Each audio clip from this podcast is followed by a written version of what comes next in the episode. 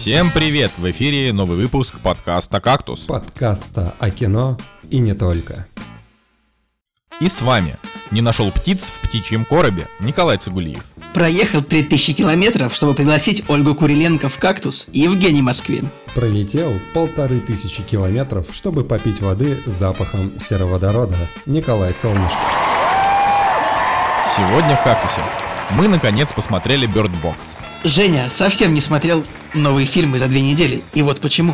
Кино вернулось. Сборы отечественного проката. Сериал «Миломанка» не продлен на 2 сезон. И «Довод» снова продлили. Куда продлили-то? Куда продлили? Перенесли «Довод», Женя, перенесли. Никто его не продлял. Ладно, это случайно. Ну что, как дела? Женя, вот тебя не было давно. Что случилось? Что случилось? Где ты был? Где ты был? Успокойся. Ладно, на самом деле отпуск у меня был. Уехал на машине в Крым. Вот так вот сразу раскрываю все карты. На самом деле это мейнстрим. Мы решили пойти на поводу у большинства, да, и сделать... Ну да, это забавно, учитывая то, что я обругал всех в прошлом выпуске, кто так делает. Ну, я не помню, я ругал или просто я говорил, что я бы сам так не сделал. Да. Но да. Я без негатива к тебе же ни в коем случае. Вы молодцы, что это как бы, ну, пожалуйста, расскажи нам, почему вы молодцы. Слушайте, ну это большое приключение, потому что в какой-то момент я пришел домой и сказал, что все, собираемся и едем в Крым, потому что там тепло. Мы открыли прогноз погоды вот в Петербурге, Ленинградской области, не знаю, в близлежащих районах, городах и так далее, и везде был дождь. То есть на предстоящие 2 недели либо пасмурная погода, либо дожди. И подумали, да, отпуск в Питере в этот раз мы не будем проводить. Да, причем у меня была достаточно классная, опять же, немножко тривиальная идея, но я достал лодку здесь, в Ленинградской области, и подумал, что было бы круто просто кинуть машину. Там под Сосновым Бором есть прекрасное озеро, можно накачать, надуть эту лодку, да, и переплыть на другой конец. Вот, и там буквально провести весь отпуск в таком тихом, прекрасном месте. Но, к сожалению, дожди, да, они испортили наш план первоначальный, и мы решили просто... Ладно, если есть машина, ну, поехали. В принципе, ребят, я вот до этого ездил в Самару на машине туда-обратно, ездил в Берлин на машине туда-обратно. И... До этого мне показалось, что это, ну, как бы достаточно легко. Ну, то есть сел, поехал, ничего такого сложного. Но здесь, вот мы поехали в Крым, реально расстояние мы проехали за полторы недели 6000 километров. 6000, блин, это прям вообще овер дофига. Это правда очень много. Это, считай, половина дистанции до следующего технического обслуживания. Да, я приехал, и мне как раз уже нужно делать то, но ну да ладно, на самом деле... Я подумал о том, что у меня бэушная машина, я покупал ее у... То есть предыдущий хозяин была женщина, и машине стукнуло 10 лет, и у нее общий пробег там 60 с лишним тысяч был, когда я покупал. И я подумал, что я за 1,5 недели... Это забавно, эта женщина, видимо, никуда не ездила на этой машине вообще. Даже, да, может быть, да. Даже до 5-ки не ездила, судя по всему, если такой пробег. Да ладно. Не буду углубляться, да, но суть в том, что я за, 1,5 недели проехал ее годовой, условно, там, ее годовую дистанцию. Ну да ладно. В общем... Да, с другой стороны, есть такой факт в том, что я подумал, окей, мы едем в Крым, значит, будем там, не знаю, лежать в палаточке, то есть мы не в отеле ездили, мы поехали с палаткой и все время провели в прекрасных местах, очень красивых, в кемпингах, там, в своей палатке, очень красиво, мало народу, это, к слову, о том, что... к теме вашего предыдущего подкаста, о том, что, Крым дорого, плохой сервис, везде куча народа и так далее, и так далее.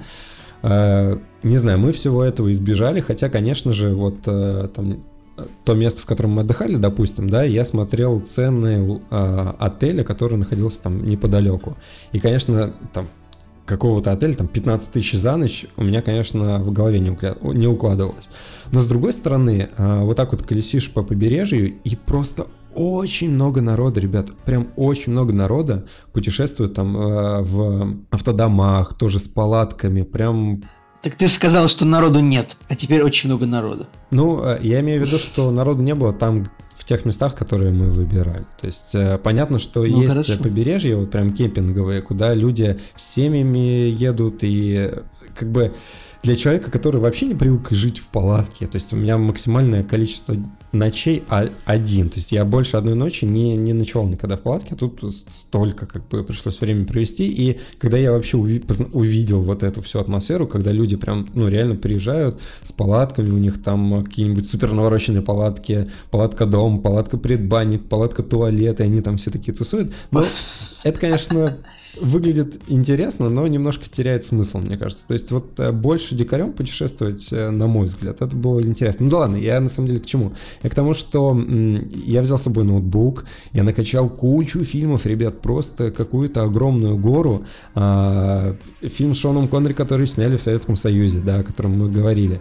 Фильм, который вам посоветовали, который денежку заплатили, да, который вы обсуждали, я его тоже себе скачал, думаю, поддержу вас, посмотрю, хоть и не получу за это никаких денег, ну да ладно.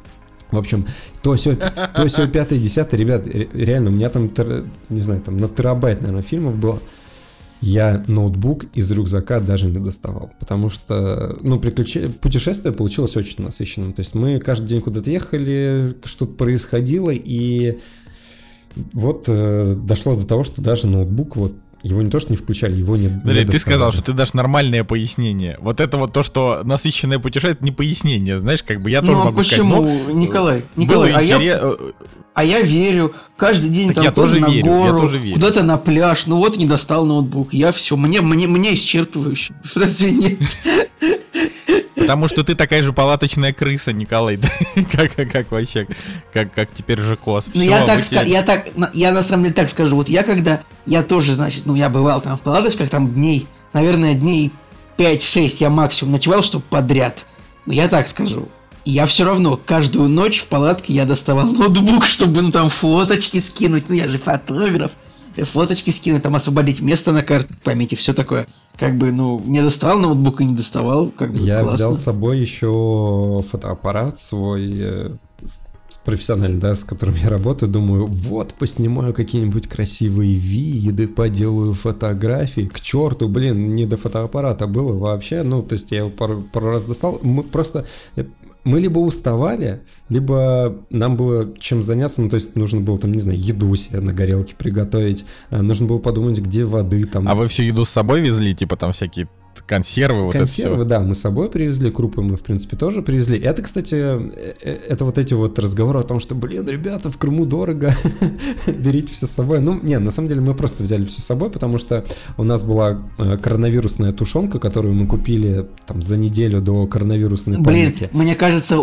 У всех эта тушенка есть, как бы и осталась. Но вот вы ее использовали, молодцы. Да, и мы подумали, что наконец-таки нужно ее использовать, взяли с собой. И забавно, но мы ее до последнего не готовили, а приготовили ее только тогда, когда заболели в путешествии. То есть реально нас продуло, я не знаю что, но очень было плохо. То есть у меня были, не знаю, сопли, ну кашля не было, но я себя плохо чувствовал. Но плохо в такой степени, что я еще мог что-то делать. Надя заболела очень сильно, то есть там не готовить уже ничего нет. Мы уже, конечно, краем мозга подумали, не коронавирус ли это, но нет, конечно. Вот, но в тот момент, когда мы заболели, конечно, тушенка вот пригодилась. Мы посмеялись о том, что вот коронавирусная тушенка пригодилась тогда, когда мы заболели. Кстати, интересная тема с этими консервами коронавирусными. Ну, тоже я, конечно же, закупился, хотя Николай Солнышко, ну, типа, требовал, чтобы никто не закупался, чтобы всем хватило. Абсолютно, что за бред вообще? Но я закупился перед этим самым. Ну, так, относительно, типа, там, пачек 8 риса, пачек 8 гречки, не более того. 8, и вот, господи. И за, ну, это не считая, там, тушенки, кукурузу, всякий горошек. И, кстати, вот если говорить про то, что было, ну, реально съедено за эти месяцы, то я съел весь рис, типа, ну, 8 пачек риса, это немного, на самом деле. Ну, просто они были съедены как бы вот как просто как часть дневного рациона. А гречка была съедена, наверное, одна пачка из 8. Поэтому, ну, типа гречка, вот она просто проиграла. Потому что гречка это невкусно. Потому что и вообще я с тобой не согласен, гречка вкусно, но она вот этот бой, она проиграла рису вот подчистую. Вот так вот.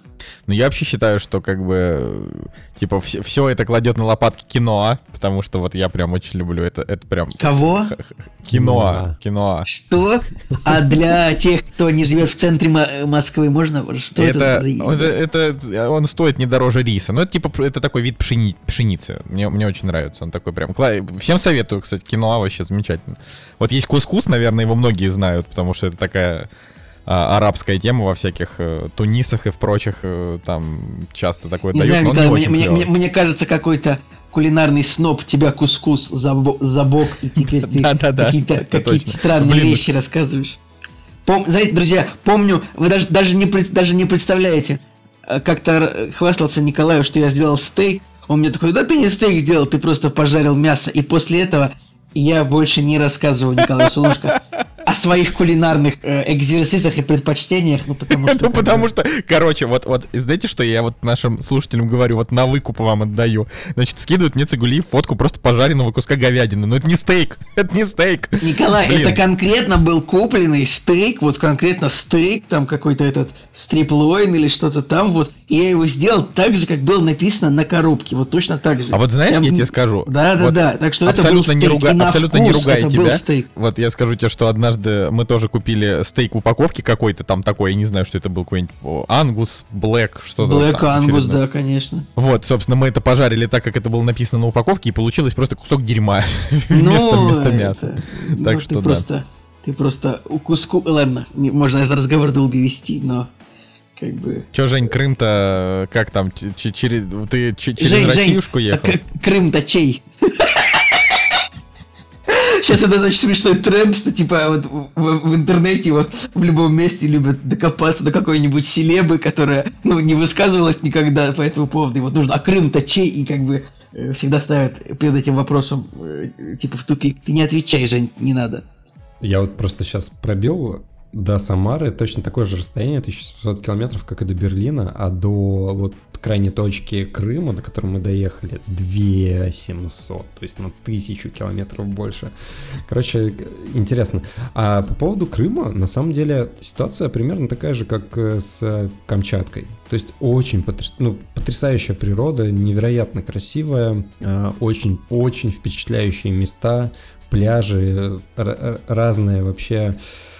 разная растительность, то есть, не знаю, от каких-нибудь еловых до вообще невероятных каких-то деревьев, растений, но инфраструктура, конечно, печальная, то есть, понятно, что, дороги нормальные, мне, в принципе, понравилось, там и все строится, и обновляется, и приятно было ехать, вот, с точки зрения дорожного покрытия, но с точки зрения остальной инфраструктуры и вообще, как там люди все делают, все обустраивают, тяжеловато, то есть, не знаю, полностью... Что-то велодорожек там не завезли, там общественные пространства, ливневки. Мы были в Севастополе, но вообще вот, если про крупные города говорить, мы были в Севастополе одну ночь, и мы вообще на окраине города были, то есть мы вот крупные города не смотрели, как там все происходит.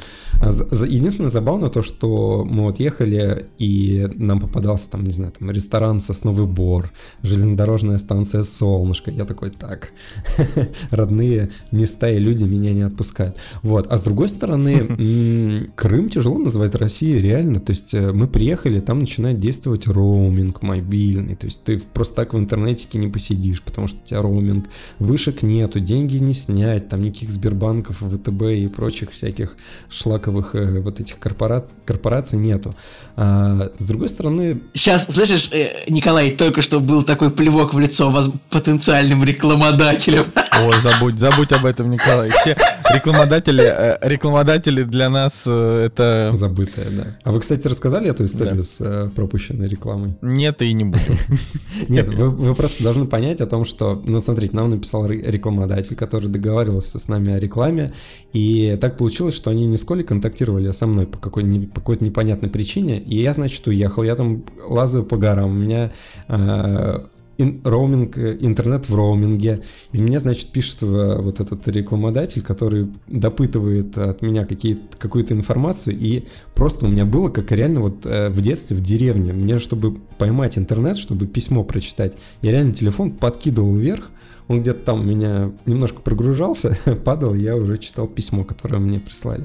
Вот, к сожалению, это все не помогло. То есть ребята там где-то плавали, отдыхали, а я пытался письмо как бы загрузить и еще и отправить его в обратную сторону. В общем, я про роуминг. То есть сотовая связь не российская, предприятия не российские, и как бы вот в этом плане, конечно, очень странно. То есть я уже готов был такой, въезжаю, думаю, сейчас у меня безлимитный интернет, буду здесь, не знаю, чатиться, фоточки присылать, а нифига. Вот.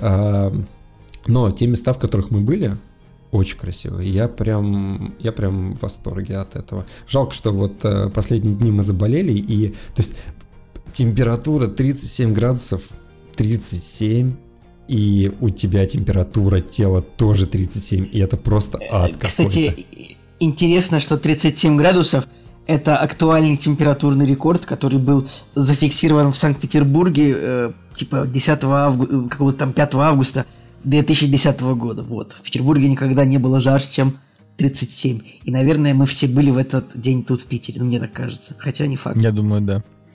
Хотя не факт, а может быть и да, а может быть и нет.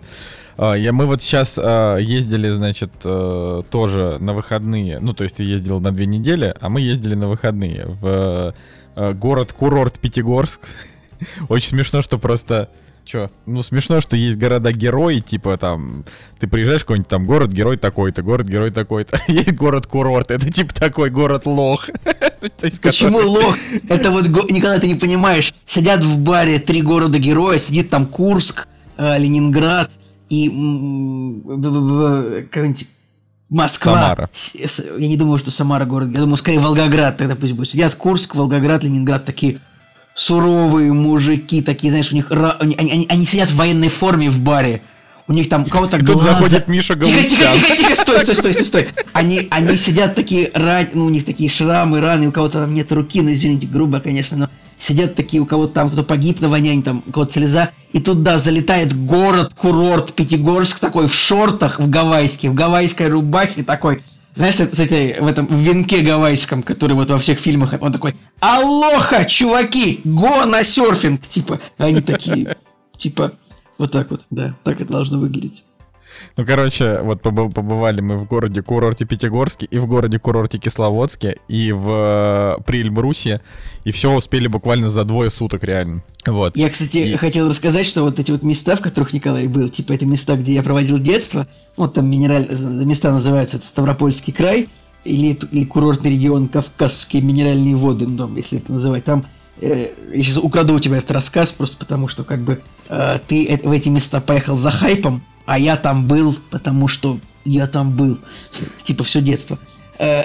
Штука в том, что это действительно много городов, которые такие там по 200-100 тысяч населения живет. Там очень много минеральных источников, где можно пить минеральную воду, соответственно. И там есть горы, но не супер высокие. Ну вот в Приэльбрусье там уже, конечно, хрена огромные горы. Но конкретно там, где Пятигорск, Ставрополь, Кисловодск, там горы не очень. Но самое смешное по поводу этих мест... То, что вот в эти места раньше ездили всегда, ну, только, ну, вот мои родители, там, или люди, кому там за 50. А сейчас люди такие, границы закрыты, поеду в Минводы. Я считаю, что это некрасиво, это как вот вам всем, не только тебе, Николай Солнышко, я вот ко всем обращаюсь людям, вам всем эти Минводы никогда нужны не были, а когда вот границы вдруг закрыли, вы такие: о, Минводы. Это как вот это как если тебя, ну, какая-нибудь женщина твоей мечты отвергла, ты такой: ладно, пойду к страшной, типа.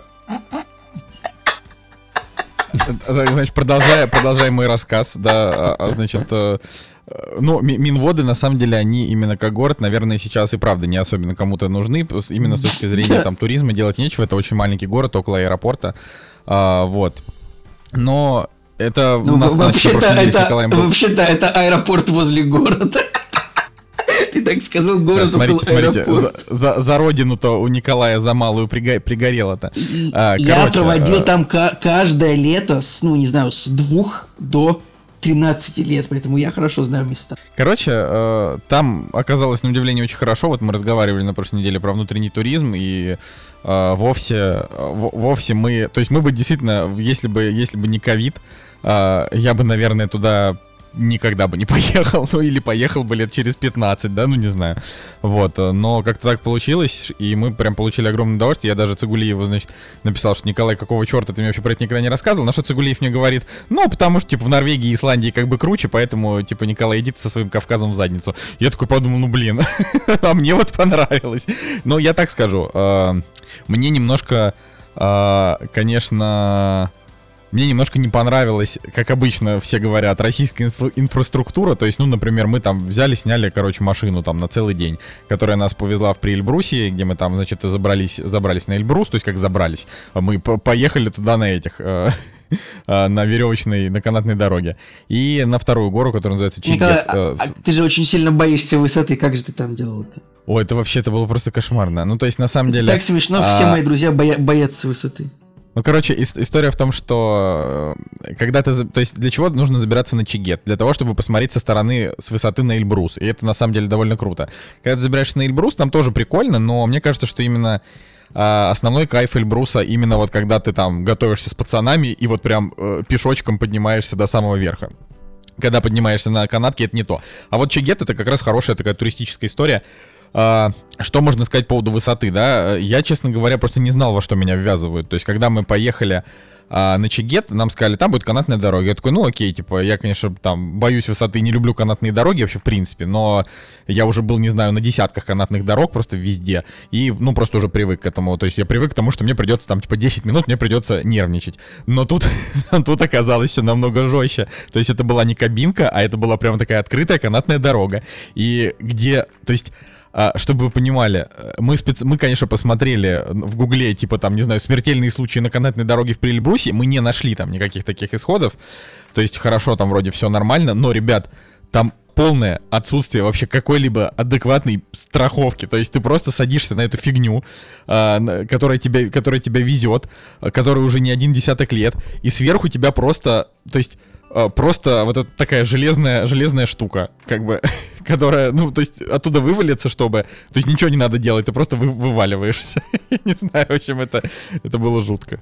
Я, знаешь, когда тоже сажусь на канатку, на любую, это очень страшно всегда. Например, когда на лыжах катаешься где-то, ну, там всегда ты как бы, типа, в 90% случаев тебе придется там подниматься на канатной дороге или там на кресельном подъемнике, или вот в вагончике, ну, типа, там, 5-10 раз за день, в любом случае, да, не избежать этого, чтобы подняться наверх. Ты же не можешь пешком забраться.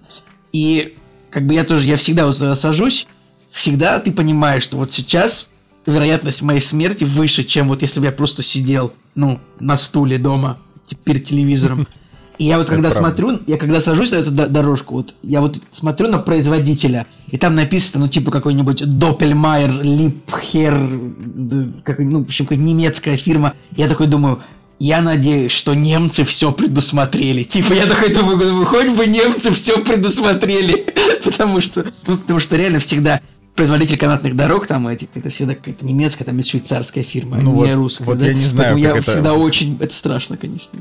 Не знаю, как это было в Приэльбрусе, то есть вряд ли там это был Doppelmayr, Liebherr, то есть это, скорее всего, это был какой-нибудь там союз строймаш какой-нибудь, и, ну, то есть, ребят, это прям реально страшно, причем, когда мы поднимались наверх, в какой-то момент мне прям дурно стало, потому что там ты сначала едешь, и как бы под тобой, ну, не знаю, метров, наверное, 10-15, и, ну, то есть это, конечно, стрёмно, но ты такой едешь и думаешь, блин, ну, чисто теоретически я выживу, если она сейчас порвётся. Думаешь, ну, нормально. Вот, и как бы едешь. А потом в какой-то момент там совершенно резко ты как бы попадаешь на такую огромную территорию, где справа горы, слева горы, и под тобой, ну, только, и под тобой очень глубокий лес. Вот, но... Наверное, это одна из самых красивых вещей, что я видел в своей жизни, поэтому как бы я свой страх переборол и очень большое удовольствие получил. Короче, меня только инфраструктура немножко расстроила, то есть сами, во-первых, эти подъемники, их качество, во-вторых, то, что нас, например, вот мы машину как бы взяли, Мы заплатили там, ну, это не супер дорого, но не супер дешево. И нас возили как бы в свои рестики, ну, типа вот, то есть в определенные места водили, где мы там ели. И я, честно скажу, ну, типа, мы как бы поехали, это Кавказ, да? И я такой думаю, ну, блин, Кавказ там, наверное, должны кормить просто невероятной вкуснотой, всякими просто супер-мега вообще деликатесами, плюс еще за 3 копейки. Ну, то есть я это так себе представлял, что вот как бы в регионах России ты там за 100 рублей съешь просто все. Я думал, ты сейчас скажешь, ну, мне, конечно, все понравилось, но только вот там Киноа не было. Да, там, на самом деле, просто было просто очень, очень скудное... То есть те места, в которые нас как бы специально завозили, чтобы мы там ели, там был довольно скудный выбор и просто, я не знаю, из 3 блюд, которые сами по себе были, ну, не то чтобы очень вкусные. И я не хочу сейчас кидать какой-то камень в огород, но в любой какой-нибудь приличной кафешке какой-нибудь кавказской в Москве ты поешь намного вкуснее. Но это, опять же, мы просто не были именно просто в таких вот местах. Просто вас возили в... Я уверен, там есть хорошие места, правда, я не говорю, уверен, они есть, просто есть. До них надо добираться как-то. Слушайте, у меня... Я, знаете, какую историю вспомнил? Мы когда на Камчатке были, мы же там тоже своим ходом путешествовали, но прикол в том, что все туристы, ну, я не знаю, там подавляющее большинство, подавляющий процент, особенно иностранных, то есть иностранцы там сами по себе практически не тусуют, то есть все там арендуют КАМАЗы, их на огромных КАМАЗах везут к подножию вулкана, и они там уже поднимаются, да, и мы, значит, на своей машине там что-то едем в ту же степь, и никакой цивилизации, никаких городов, там вообще, хопс, первая остановка, первый какой-то поселочек. И мы такие тоже думаем, сейчас остановимся, поедим где-нибудь и смотрим, и понимаем, что вот туристическое место, да, вот у всех иностранных туристов, у них тоже здесь перекур, перевал, они выходят и смотрим, там столовая находится, значит, какая-то столовка, и они все туда идут кушать. Мы такие, ну, тоже пойдем, тоже туда поедим. Ребята, дореволюционная Россия просто столовая не поменялась вообще никак. Такое ощущение, что... До сих пор там царя-батюшку императора там чествуют, там, да? Там. И подают рябчиков, растягайчиков. Я не удивлюсь. Такое ощущение, что люди работают. Вот еще, блин, с тех времен, ну, я не знаю, ну, просто форма там не менялась, какие-то тарелки старые. Короче, вот аутентичность, она настолько зашкаливала, и мы, значит, заказываем там этот компотик и какой-нибудь, не знаю, там, соляночка какая-то. Все вот эти вот граненые стаканы, не новодел, а это старые граненые стаканы, которые уже такие с потертые, вот. Это было, конечно, просто впечатляюще. Я к тому, что это была туристическая точка, да, но она была... не то что единственная, вот. Она была просто вот... Там не из чего было выбрать, поэтому вот чем тебя кормят там, ты то и ешь. Но, надо сказать, отдать должное, кормили там нормально. Знаете, вот, я не знаю, вот в детский лагерь, если ездили раньше, там, не знаю, в каких-нибудь начале 2000-х, когда еще этот перестроечный какой-то момент еще не дошел до всего этого, и я помню, что я вот был, допустим, в Адлере, и тебе вот хлеб режут белый, таким здоровым кусманом, и масло такой кругляш здоровенный, который еще больше хлеба, мне кажется, был. Николай, как будто Юрий Дудь, да. Как будто Юрий Дудь сейчас рассказывает, да? Потом с пацанами нормально идешь, такого пацанского компота. Ладно, продолжай. Вот, и вот там было, в принципе, практически так же. В этом плане Крым, конечно, тоже не особо отличается, все тоже там такого же плана, вот, но... Короче, интересное впечатление. Мы не пожалели, что съездили в Крым. Вот, интересный экспириенс. Но есть, конечно, свои фишечки и приколы, которых нужно избегать. У нас, кстати, например, вот с нами поехали ребята, они нас догнали, то есть приехали на 2 дня позже, тоже из Питера приехали на машине. У ребят украли чайник, кружки, горелку и, что самое смешное, тушенку. Тушенку украли. Кто украл-то? Слушай, кто украл? Ну, в смысле, ну просто вещи остаются, типа вот в лагере на ночь. Их украли, правильно? Да, то есть у нас был... Мы выбирали место, где остановиться на кемпинге, а там люди отдыхали тоже, то есть много... Ну, не то, что много, но какое-то количество палаток, оно вот по скале было разбросано. И была тропа, которая вела к городу. Вот, и нам не получилось вместе встать, мы встали немножко в разных местах, то есть там, не знаю, в 3 минутах ходьбы друг от друга, но нужно было там подняться по скале какое-то время. И, то есть, у нас, и ребята пошли к нам в гости, или купаться они пошли, да, и, да, по-моему, купаться пошли, вот, и вернулись, и вот у них свистнули, в общем, все эти дела. А мы тоже на бабки влетели, но это по своей дурости, конечно, вообще просто человеческая, как это сказать, человеческая наивность и желание помочь, оно, конечно, зашкаливает, когда тебя пытаются развести на деньги. В общем, мы уставшие, больные, едем уже домой, причем, если туда ехали, у нас было 2 ночевки, обратно мы решили нестись и переночевать только в Москве, то есть 1 ночевку сделать. И, значит, уже после Ростова останавливаемся на заправке, заправились, поели, там, не знаю, перевели дух, и я уже сажусь в машину, и ко мне просто подгоняет тачка такая белая, выскакивает пацан. И реально, парни, развод просто... лютый, вот прям чуваку бы в театре надо на самом деле было играть, а не долбиться там наркотой в подвалах и разводить людей на бабки. Ну да ладно, в общем, он подлетает,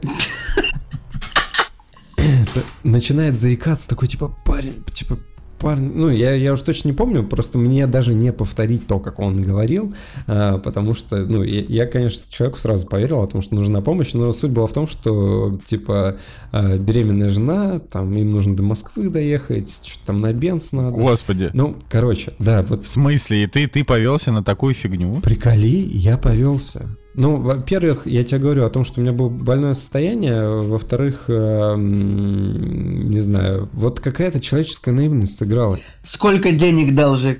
Я не буду, короче, говорить, потому что мне стыдно, на самом деле. И мы когда... Мы сели в тачку... Я теперь не смогу продолжать выпуск, пока не узнаю, насколько сильно Жеку надули на трассе Москва-Ростов. Короче, мы сели в тачку, я говорю, блин, это же полюбасу развод. И мы такие, да, развод. И потом... То есть я понимаю, я уже понял где-то через там 10 минут о том, что это был развод.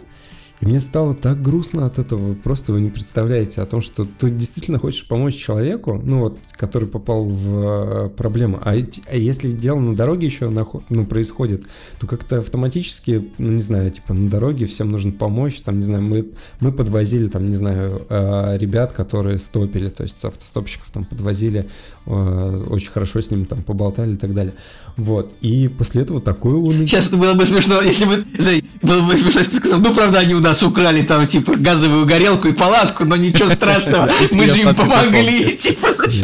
Ну, конечно, тушенка. И колесо с машины сняли. Было смешно, да. Но я к тому, что печально, то есть ты вот со всей душой, конечно, к людям относишься, как ты хочешь помочь, они тебя начинают разводить, это... Ну ничего, я уже от этого отошел, то есть послушал. Мне, чтобы прийти в себя и не расстраиваться, мне понадобилось 3 альбома Линкин Парка по дороге. Жень, ну это было больше 5000 или меньше? Не, меньше, конечно. Жень, ну ты не расстраивайся. Люди миллионы отдают телефонным мошенникам, как бы, и вообще мошенникам. Так что, смотри, Жень, если тебе будут звонить из банка и просить реквизиты, ты не называй это. Жень, у меня есть друг, который купил iTunes. Ну, как бы. Да, это вообще моя любимая история. Ой, да. Ну, всякое бывает. Слушайте, кто из нас не помогал мошенникам в свое время? Ну, вот. Я как бы ни разу не помогал мошенникам, но у меня просто 1 раз отжали телефон, тоже по глупости. То есть не гопники, а прям вот очень это странно было все. Ой, у меня, Николай, у меня тоже такие, надо нам позвонить, типа, тут надо зарядить, зайти тут вот, и тоже, и без телефона я тоже по доброте душевной такой думаю, что помочь надо людям, потом бах, их нет. Как бы, и, конечно, надеешься, что с эти люди закончили свою жизнь на бутылке, например, или под сапогами какого-нибудь мента, но... Это правда, но этого никогда не узнаешь. Только эта мысль греет. А как было сказано в сегодняшнем фильме, который мы будем обсуждать, в «Птичьем коробе», существует 2 типа людей – сволочи и мертвые. Ну, то есть, типа, это значит, что добрым быть нельзя, как бы, и, в общем-то, вот. Да. Просто меня никогда не... Ну, то есть, я сколько путешествовал по заграницам, ну, то есть, я не знаю, там, одна, другая страна. Вашим. То есть, нас пытались развести в Тунисе, там, еще где-то, ну, то есть, в таких более арабских странах, но там почему-то все это сразу... Более арабских, чем Россия. Слушай, почему-то все сразу читалось. А здесь, не знаю, вот какой-то триггер произошел, и Эх, ладно. Не зря, кстати, Киану Ривз сказал, почему русские мало улыбаются. Вы слышали это? О, я так и знал, что Жень, у меня была добивочка к твоей истории, ты говоришь, типа, странно. Раньше каждый раз, когда я давал деньги бродягам на улице, типа, они правда везли жену в роддом, знаешь? Что, не смешная, ладно, хорошо. Да смешно, смешно. Ну так что сказал Киану Ривз, Женя? Он сказал, я бы на самом деле тоже мало улыбался, если бы круглые сутки жил в артхаусе. И мне что-то так понравилась эта фраза, я думаю, блин, очень точно сказано вообще. Слушайте, блин, я не знаю, я вообще полмира объехал, китайцы тоже ходят с пресными мордами, и европейцы тоже ходят с пресными мордами, улыбаются только шведы, да не, Николай, европейцы нормально, европейцы нормально улыбаются, что ты говоришь. Если европеец просто идет по улице, он тоже с хмурой мордой вообще абсолютно. Но не все, есть, конечно, те, кто... Ладно. Ой, ну это, конечно, хорошее такое интро, и все призвано для того, чтобы просто оттянуть то, что мы ни хрена не посмотрели на этой неделе. А вообще, я вот хотел бы сказать, что у нас как бы это Жека, типа ветеран этого...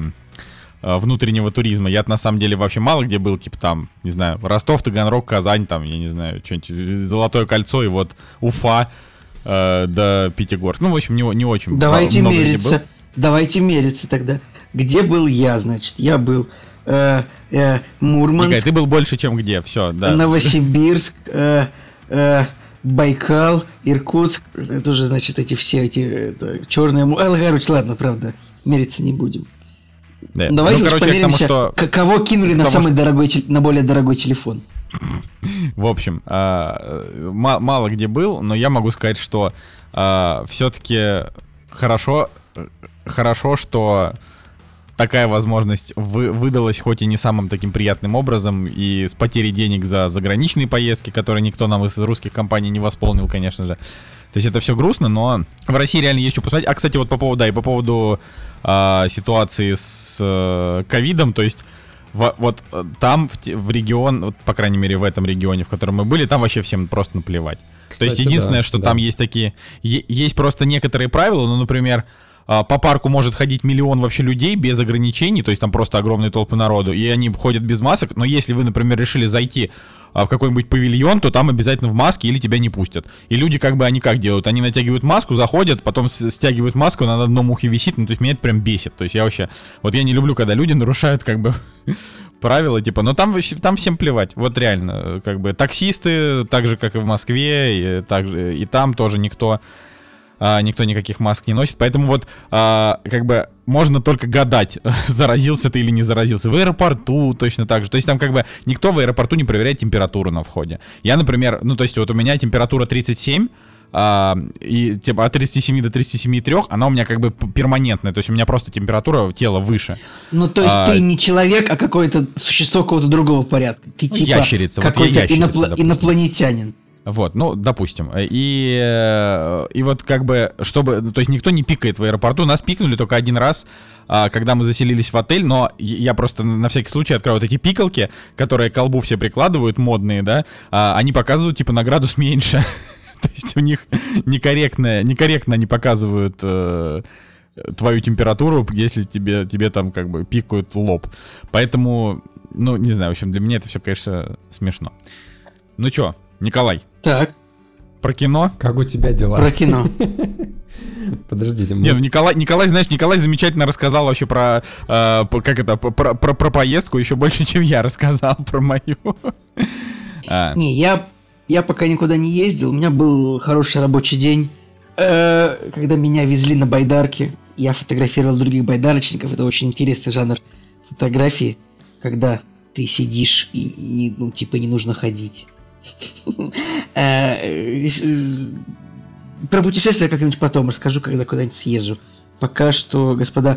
Так что, уважаемые слушатели, вот те, кто никуда не поехал, никуда не ездил, вот я с вами. Жму вам руку, вы вот дома, я дома, вот. Так что это вот эти вот два буржуя.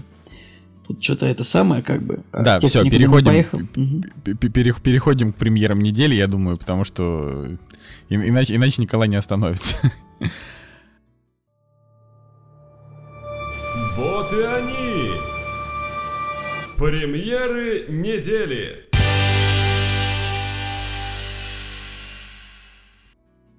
Так, у нас 13 августа премьерный день и премьера фильм Кристофера Нолана «Начало» 2010 года.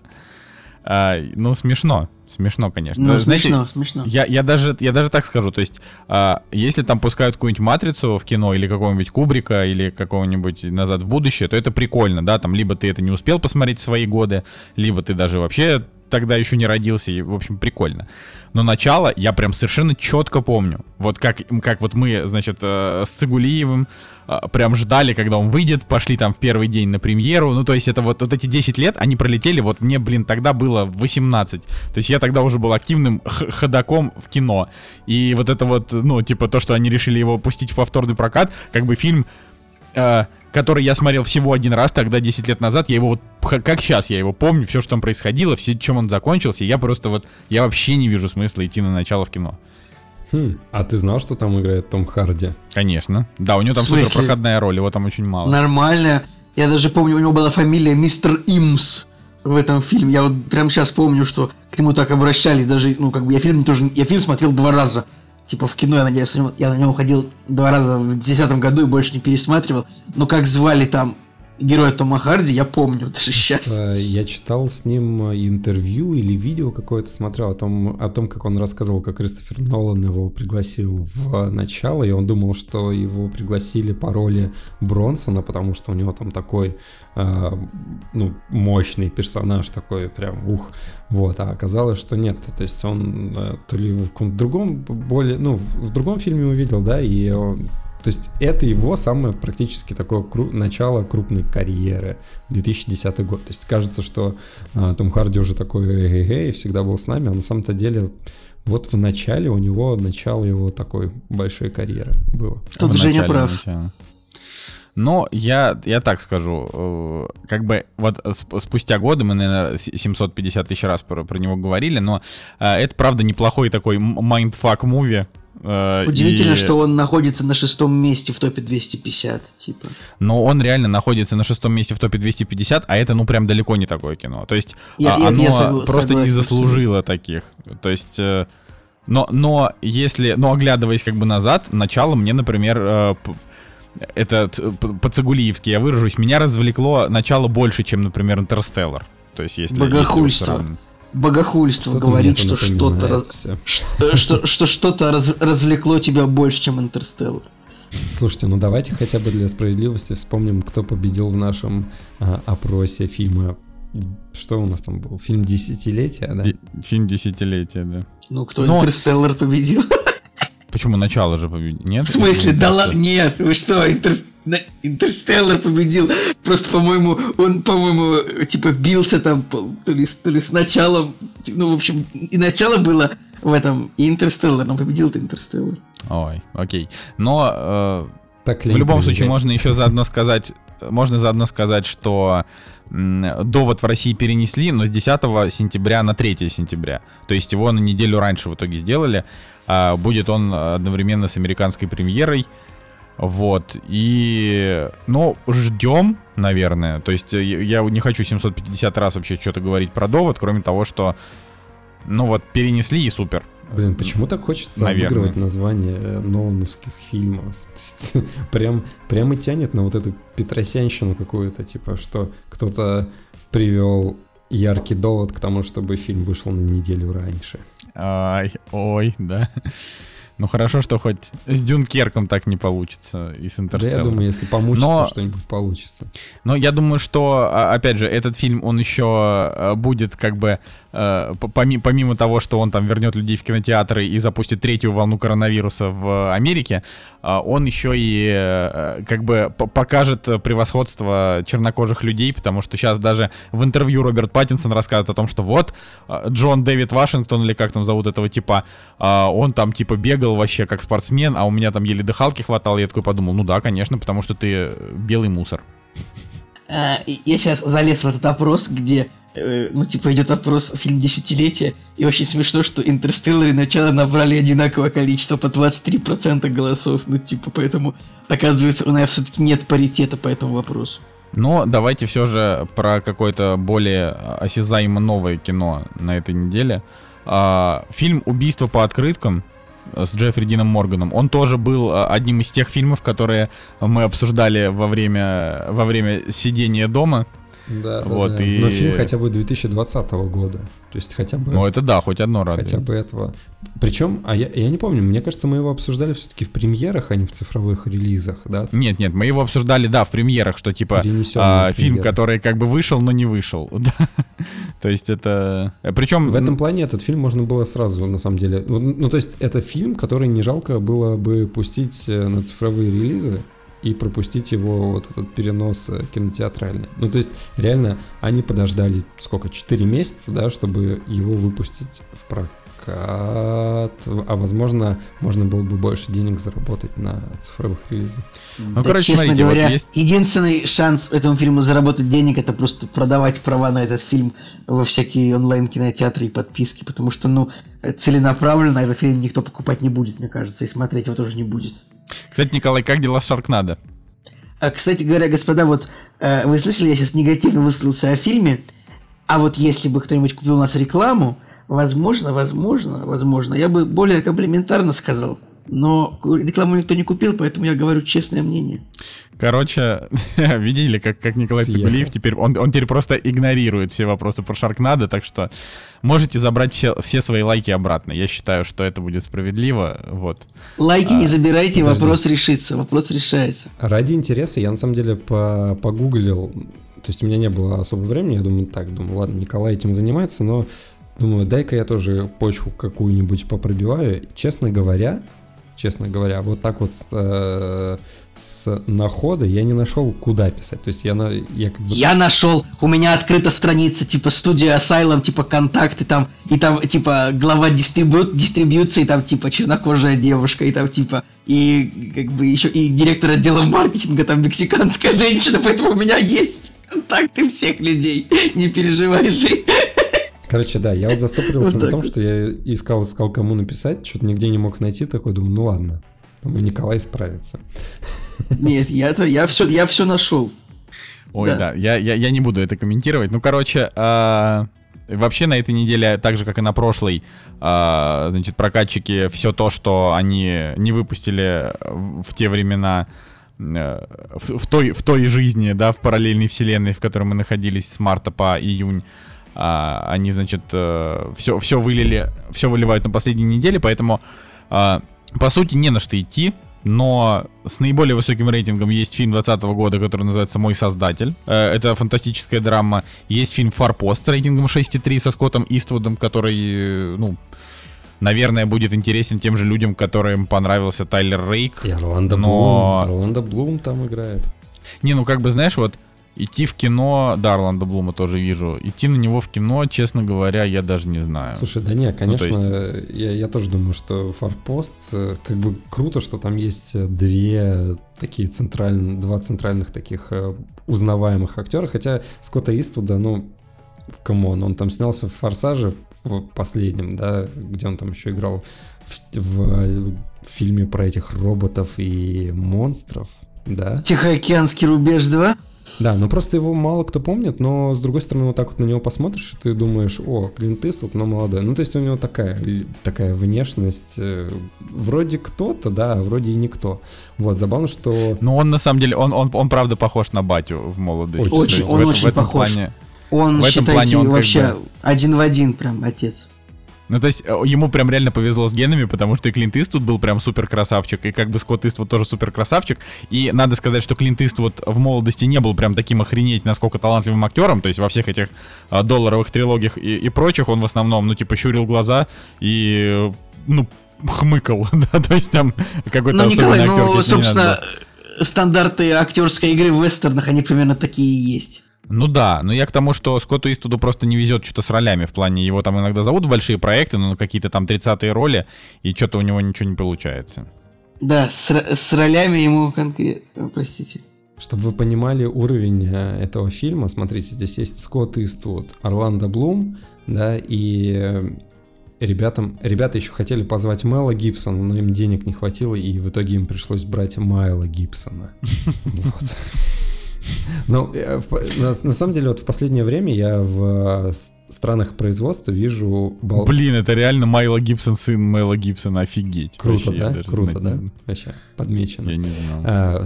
Смотри, в странах производства в последнее время я очень часто вижу Болгарию. И причем в каких-нибудь вот таких вот боевиках... Дешевых боевиках. Типа Рэмбо 9, это вот все, да? Я думаю, блин, что это за болгарская экспансия какая-то? Как-то... Да все понятно, все понятно. Там какая-нибудь болгарская мафия, им нужно отмывать бабло. Как, по-твоему, этот Уви Болл свое кино снимал? Ну, то есть там же все говорят, что это типа мафии, нужно отмыть бабло, они дают его там какому-нибудь... режиссера, он и делает. Вот, Фарпост та же история. Походу, та же самая история, да. То есть я не могу. Ну, в любом случае, Фарпост 6,7 IMDb, может быть, это главная премьера этой недели. Просто вспомните, что последний Рэмбо это тоже Болгария. И, кстати, Неудержимые 3 это тоже Болгария. Неудержимые 3, кстати, еще более-менее ничего в сравнении с последним Рэмбо, например. То есть тут как бы ну, качество, не забалуешь. Качество. Ладно, что там еще в премьерах? Да все, ну то есть там еще очень много всего, но абсолютно ничего интересного. Фильм, который называется «Думай как собака». Фильм, который называется «Атакан. Кровавая легенда». Русский.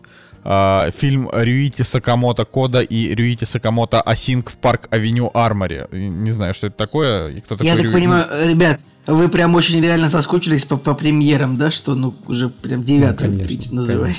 Но вы забыли упомянуть еще...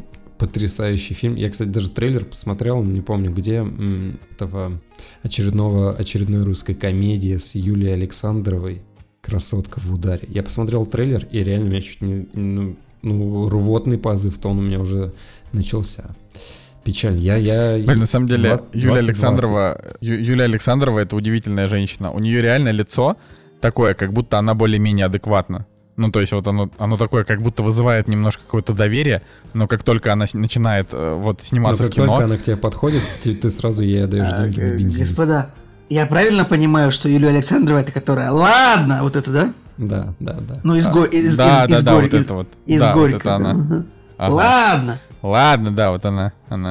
Просто в этом фильме, смотрите, здесь та же самая фабула, которую мы любим, когда персонажи меняются... телами или душами, чем-то вот этим, и когда красивая становится некрасивой, или мальчик становится девочкой, и, ну, в общем, много вариаций. Вот, в общем, здесь то же самое, только еще вот с... Ладно. Короче, блин, ребят, не идите на этот фильм. Мне кажется, просто, что русский кинематограф держится на двух столпах. Первый столб — это «Ладно», а второй — это «Врача, позовите врача». Ну, как бы вот это... Да. Я еще смотрю, тут в касте просто есть, например, Яна Кошкина. Это такая...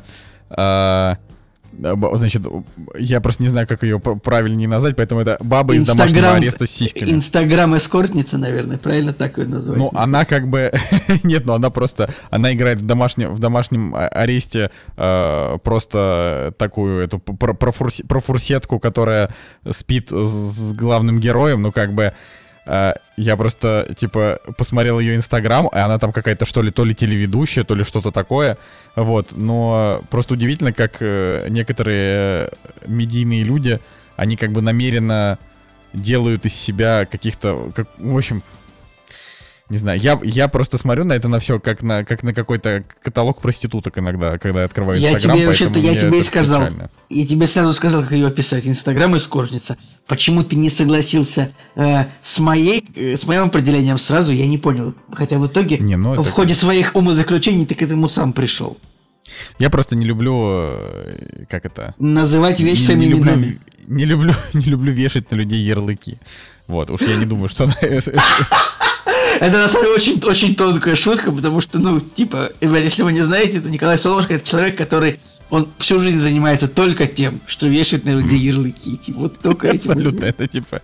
Я каждое утро просыпаюсь и думаю, так, сегодня будет... Думаю, Николай Цыбульников, как 30-летний панк, наверное, типа, знаешь, что-нибудь такое, типа... Такой, знаешь, это... Просыпаюсь, открываю ящик, у меня там 17 ярлыков, которые нужно за сегодня раздать.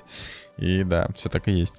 Ладно, ну чё, можно еще пробежаться по онлайн-релизам, если там есть что-то интересное. Тяжело, это, мне кажется, это еще тяжелее. То есть фильмы и так начали в кинотеатрах выходить, и те, кто выпускал фильмы в онлайне, они такие, Господи, да вы что, нам еще хуже фильмы, что ли, в онлайн пускать? Вы ну, я могу сказать, что, в общем-то, на самом деле в онлайн-релизах на этой неделе есть две хорошие есть две хороших, одна та, которую много кто посмотрит.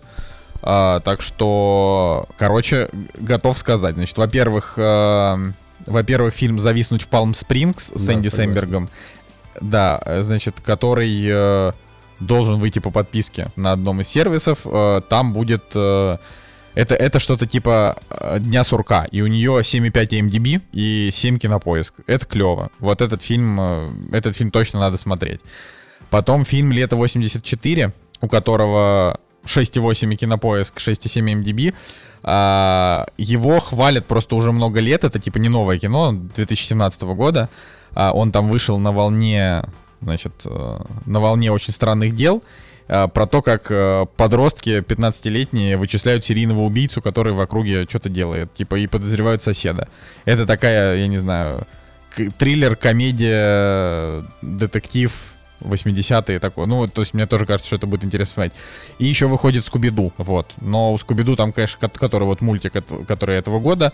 Но рейтинги у него чудовищные, но в принципе у всего Скуби-Ду всегда были чудовищные рейтинги, просто потому что Скуби-Ду это как бы примитивная история. То есть там просто не может быть чего-то такого. Еще выходит белорусский фильм, мне кажется, нужно поддержать.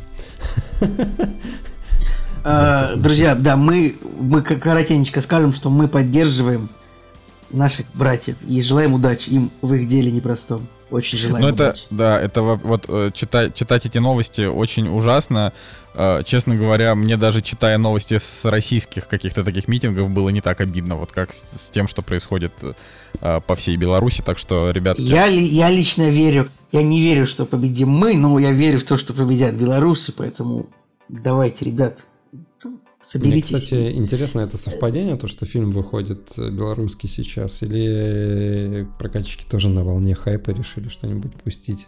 Да не, чувак, ну в смысле на волне хайпа, когда они решили, позавчера? Ну то есть это с чего бы... Мы точно так же можем, смотри, вот Николай напишет по поводу Шаркнада, и мы через 2 дня запустим его в онлайн-прокат. Хопс, все. Правда, на самом деле, я думаю, Женя прав. Это так можно сделать. Будет смешно. Будет смешно, если они такие, ну да, типа $1000. Мы такие, а у нас нет даже платформы, где его продавать. Ну, блин, на самом деле, мы же говорили, что если $1000, то мы открываем краудфандинг, собираем и просто купим, отдадим какому-нибудь прокатчику и вообще, и будет клево. Да. Мне кажется. Вот, ну, короче, это, думаю, что тему протестов мы углубленно обсуждать не будем. Просто вот мы так коротенько обозначили, что, конечно же, ну, нельзя просто не сказать об этом. Вот.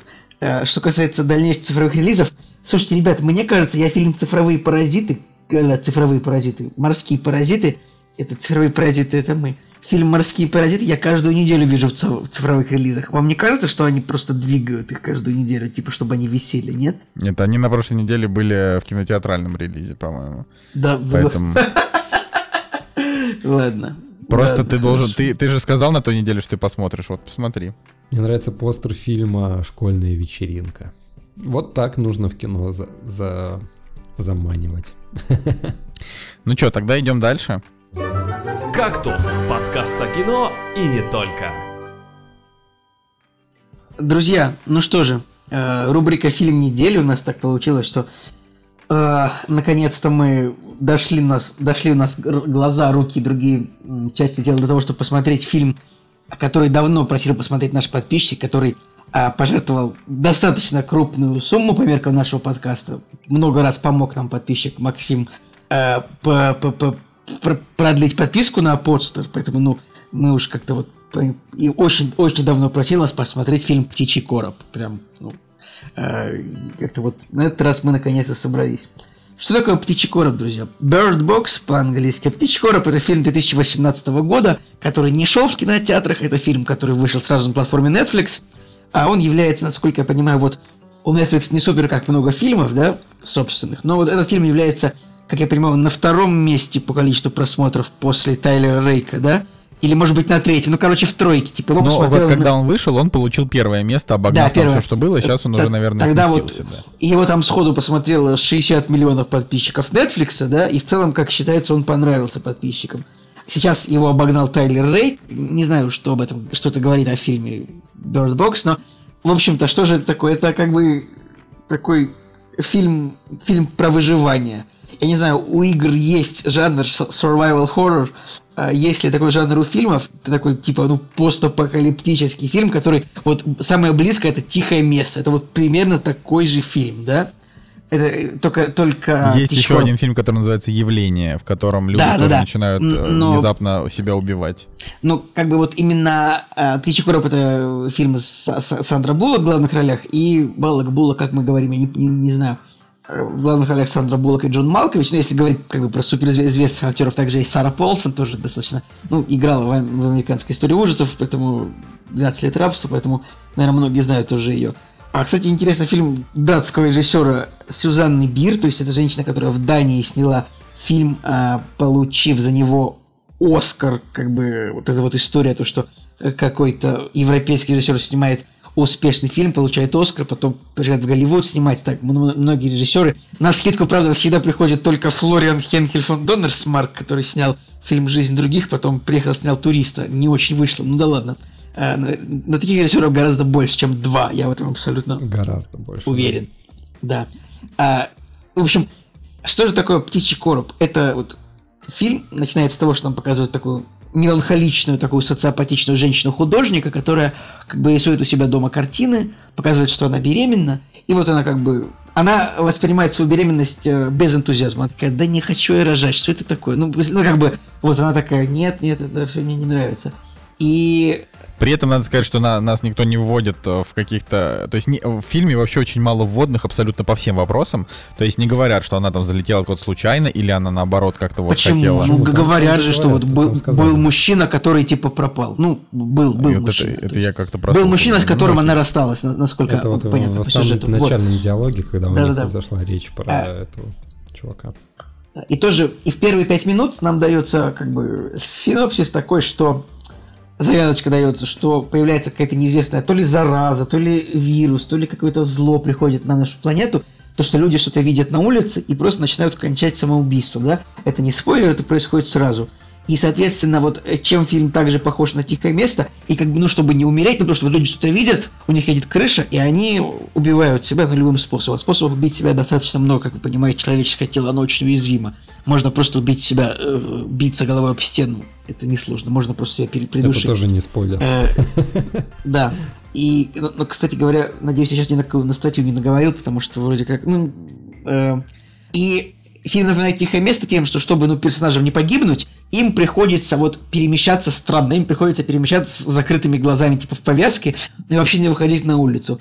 Точно так же... это на самом деле вот одна из таких довольно тупых условностей как бы этого мира, который я абсолютно не понимаю. То есть если, ну, типа вот ты как бы в доме, и то есть как будто в домике, ну, понимаешь? Ну вот нам дана такая условность, что эти вот существа, ну, это существа в фильме, да, как бы нам это тоже дается довольно быстро. Нам дается, как бы, эти существа, они не заходят в дома, типа, нам дается такая вводная часть, что вот в доме человек свободен, безопасность, но через окно можно увидеть монстра, поэтому через окно, через любые другие, то есть, короче, в окна. При этом, давайте так, мы, наверное, его со спойлерами обсудим, потому что надо обсудить кино. Ну, прямо я бы не стал прям много спойлеров. Я бы хотел, чтобы люди посмотрели, мне он понравился. Тогда пусть его люди посмотрят, а потом послушают подкаст. Николай, это подкаст, мы про кино тут говорим. Короче, хватит разбаловать. Кстати, продолжаем говорить про фильм «Птичий короб». В общем, важно, да, понимать, что у фильма есть лор, но он вообще не продуман. Нет, он продуманный на уровне, вот, типа, сценаристы что-то накидали, не стали это рассказывать людям и вылили это как бы вылили в сюжет только какие-то вот маленькие необходимости. То есть, например, как выглядят эти твари, мы не знаем, но мы знаем, что есть люди, которые не кончают с собой, когда они видят этих тварей. Это сумасшедшие. То есть вот если у человека какие-то проблемы с головой, при этом тоже непонятно, насколько человек должен быть сумасшедший, как должно проявляться его безумие, но эти люди, у них начинается наваждение другого рода. То есть они нападают на здоровых людей и заставляют их смотреть на этих тварей. Они как бы становятся пророками этих тварей. И они, вот. Как бы, считай, они проповедуют такую... Ну, я так это увидел, что они типа религию проповедуют. Типа, вы должны увидеть этих тварей. Ну, то есть, это очень они, красиво. Опять же, это, типа, тот, кто их видит, он как бы кончает с собой, поэтому это не религия, это скорее... То есть, они скорее наемные убийцы этих тварей. Ну, поскольку они сумасшедшие, вот, то... И вообще, как бы, мне не очень, конечно, понравилось то, что мы сразу проспойлерили, поэтому нужно будет там как-то в тайм-кодах это самое. Но, короче говоря... Ну, в общем, и вот как бы у фильма там есть много глупостей. То есть, эти, опять же, непонятно, твари это или не твари, что это такое, воплощение апокалипсиса или нет. Николай, нам до конца фильма так никто и не рассказал. На столе же лежали рисунки человека. Вот это было объяснение.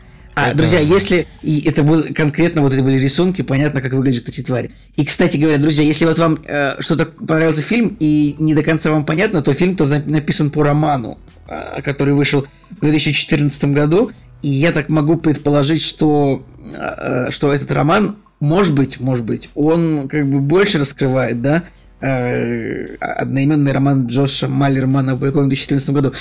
Возможно, роман больше раскрывает все эти сюжетные... Жень, ты будешь с нами в дискуссию-то вступать? Не, ну, я слушаю, мне интересно, что вы говорите. Ну, если вам интересно... Так, ты сейчас ведущий подкаста. Ты ведущий, запомни, Женя.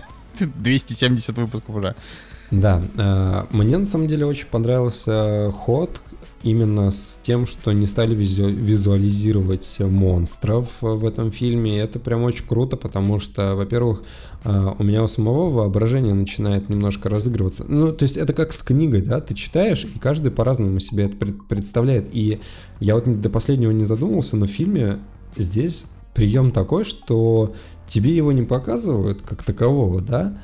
Но ты либо сам можешь его додумать, ну, то есть, что там каждый видит. То есть, такое небольшое поле для воображения. И мне понравился ход с вот этими рисунками, да, то есть, когда человек нарисовал... С рисунками супер, мне очень понравился.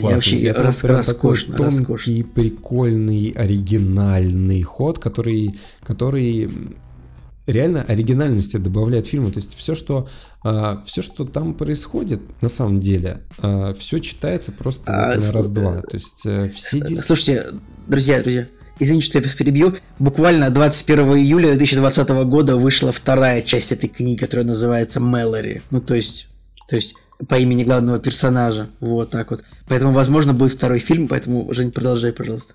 Да, в общем, вот этот ход мне понравился с рисунками классный, и вот эта условность, да, она сыграла свою роль, и она сыграла свою роль очень хорошо с точки зрения, не знаю, какой-то фишечки, да. Другие условности, которых нам не раскрывают, да, и ты как зритель должен их принимать как есть, они не всегда, в общем, картине идут на пользу, то есть... Если начать задумываться вообще, как в этом мире все устроено, сразу же натыкаешься на какие-то грабли, которые бьют тебя по голове. То есть, там, не знаю, от каких-то банальных, насколько должна быть прозрачная маска, да, которую они носят, чтобы там не нарваться на этих монстров. Ну, то есть... Опять же, очень классный художественный прием, когда тебе показывают от первого лица главного персонажа, да, на котором надета эта маска, и ты как бы должен понять, как зритель, да, как себя чувствует главный персонаж. Но там сделано так, да, что какой-то свет попадает, да, или еще что-то. И я сразу такой начинаю задумываться, окей, насколько вот эта маска должна быть, там, не знаю, светопроницающая, да, чтобы не заразиться и так далее. Ну, то есть, вот таких вот моментов, их хотелось бы, конечно, побольше, да, чтобы там, не знаю, в какой-то второстепенной речи, да, там персонажи, они об этом поговорили, а не каких-то дурацких диалогов в самом начале, ну, не в самом начале, где-то там ближе к середине, к концу начала, да, о том, что, там, не знаю, чернокожий чел начинает проповедовать про апокалипсис и так далее. То есть какие-то диалоги-монологи выглядели бредово, ну, то есть они явно не уровня не знаю, какого-нибудь классного, большого, профессионального фильма. То есть диалоги мне не понравились. То есть пытались где-то заюморить, не получилось. То есть это не юмор, что это непонятно было, да. Немножко разбавить атмосферу. Наоборот, мне кажется, нужно было больше серьезности в каких-то моментах нагнетать. В общем, когда персонажи там сталкиваются, вот в одной комнате, у них не с самого начала не получалась какая-то химия, получалось какие-то реально дурацкие диалоги. Дальше было лучше, действительно. Дальше, вот чем дальше фильм шел, тем его становилось интереснее смотреть. Вот. Я, на самом деле, в итоге 6 поставил, потому что у меня очень простая причина такой достаточно низкой оценки этому фильму. Я его разгадывал, вот происходит действие, и я знал, что будет происходить через там 5-10 минут дальше. Ну, понимаешь, это как бы, это кино, оно и не про какую-то прям особенную интригу, кроме того, выживут они или нет. Но мне, честно говоря, то есть вот, в общем, меня фильм не впечатлил, он интересный, он интригующий, он меня просто не очень впечатлил, но реально впечатлительный, там есть 2 сцены. Одна сцена — это с тем, как во флешбеке в их дом проникает, значит, адепт монстров. Вот это прям... То есть вот меня прям потряхивало с этой сцены. Спойлеры. Такие, мы же предупредили, что будут спойлеры, Николай. Эх, ну ладно, хорошо. Блин, не беси. Иди, это как это, я не знаю, синопсисы рассказывай. У нас подкаст, мы тут обсуждаем. Мы уже предупреждали 100 лет назад всех, что так и будет. Вот.